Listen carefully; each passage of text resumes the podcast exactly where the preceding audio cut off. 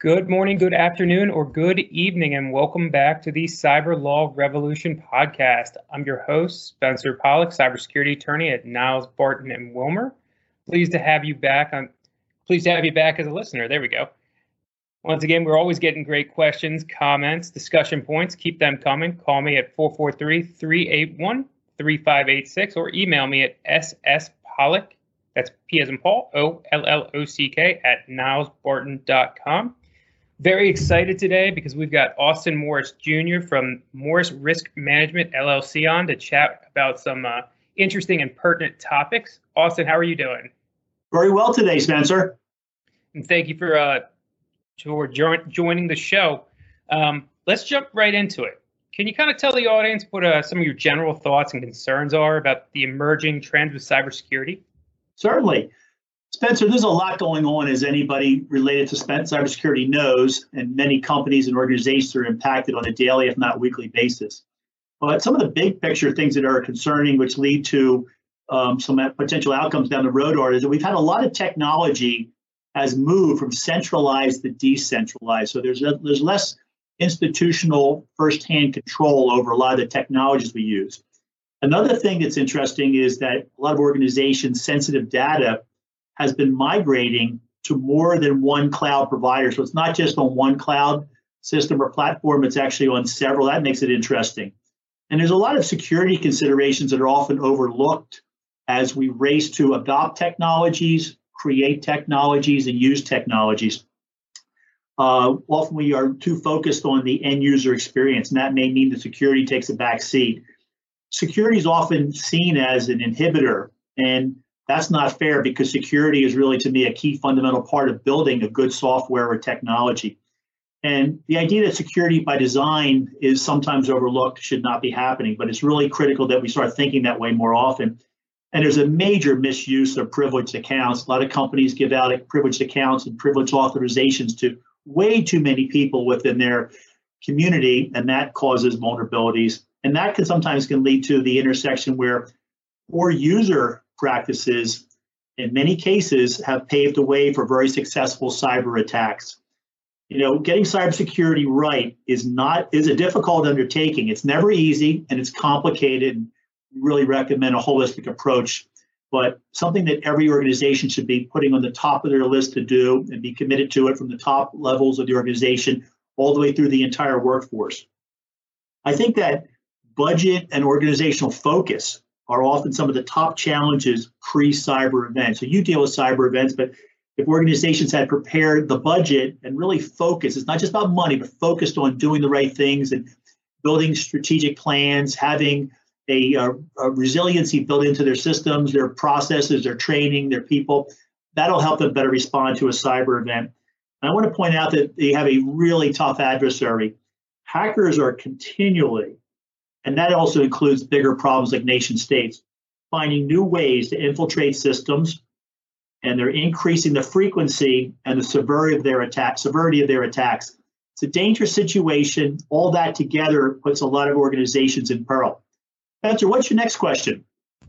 Yeah, I mean, you make a lot of good points there, Austin, too, especially about the holistic approach and kind of the insidious actors that we're dealing with, which leads to the second question.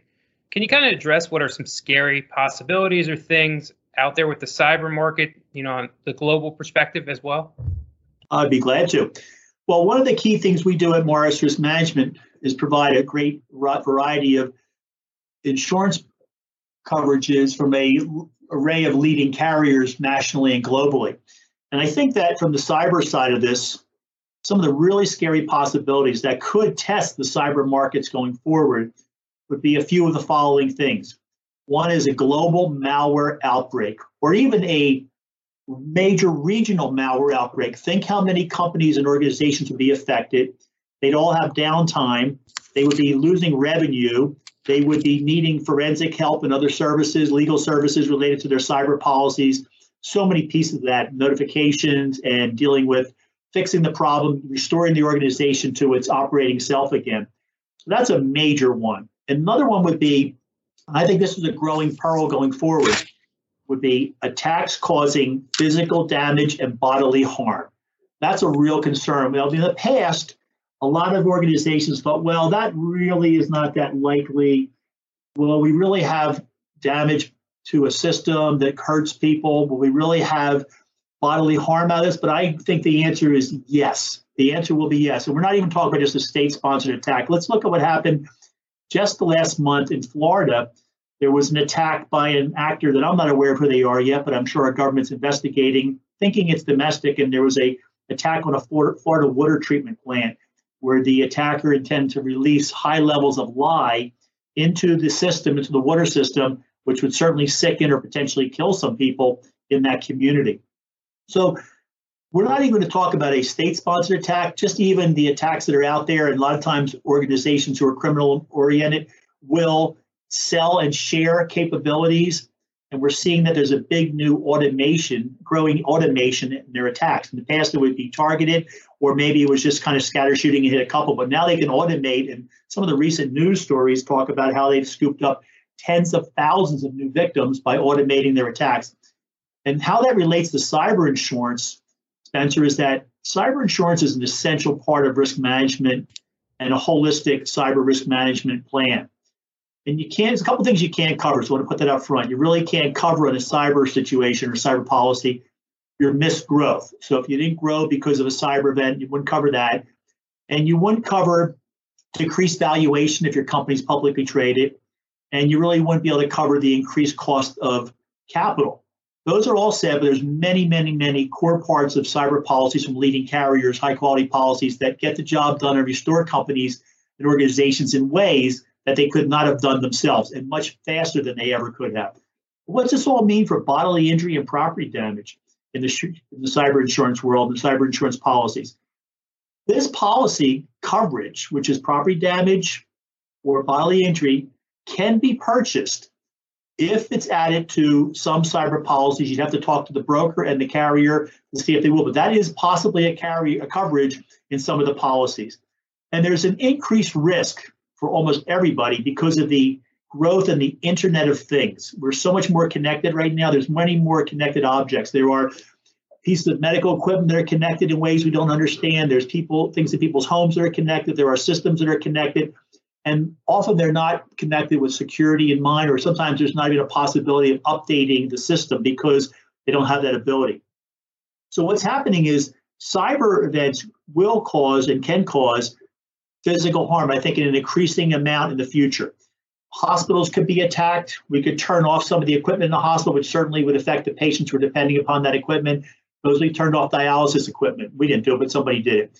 Suppose we changed the data or changed the computer system so that the data said this individual patient needs this treatment or needs this medicine, but we changed that. That would certainly cause physical harm or even bodily injury and possibly even death. And going back to that Florida example, real life example, not hypothetical, that would have caused a lot of problem had that been successful. Luckily, they caught it.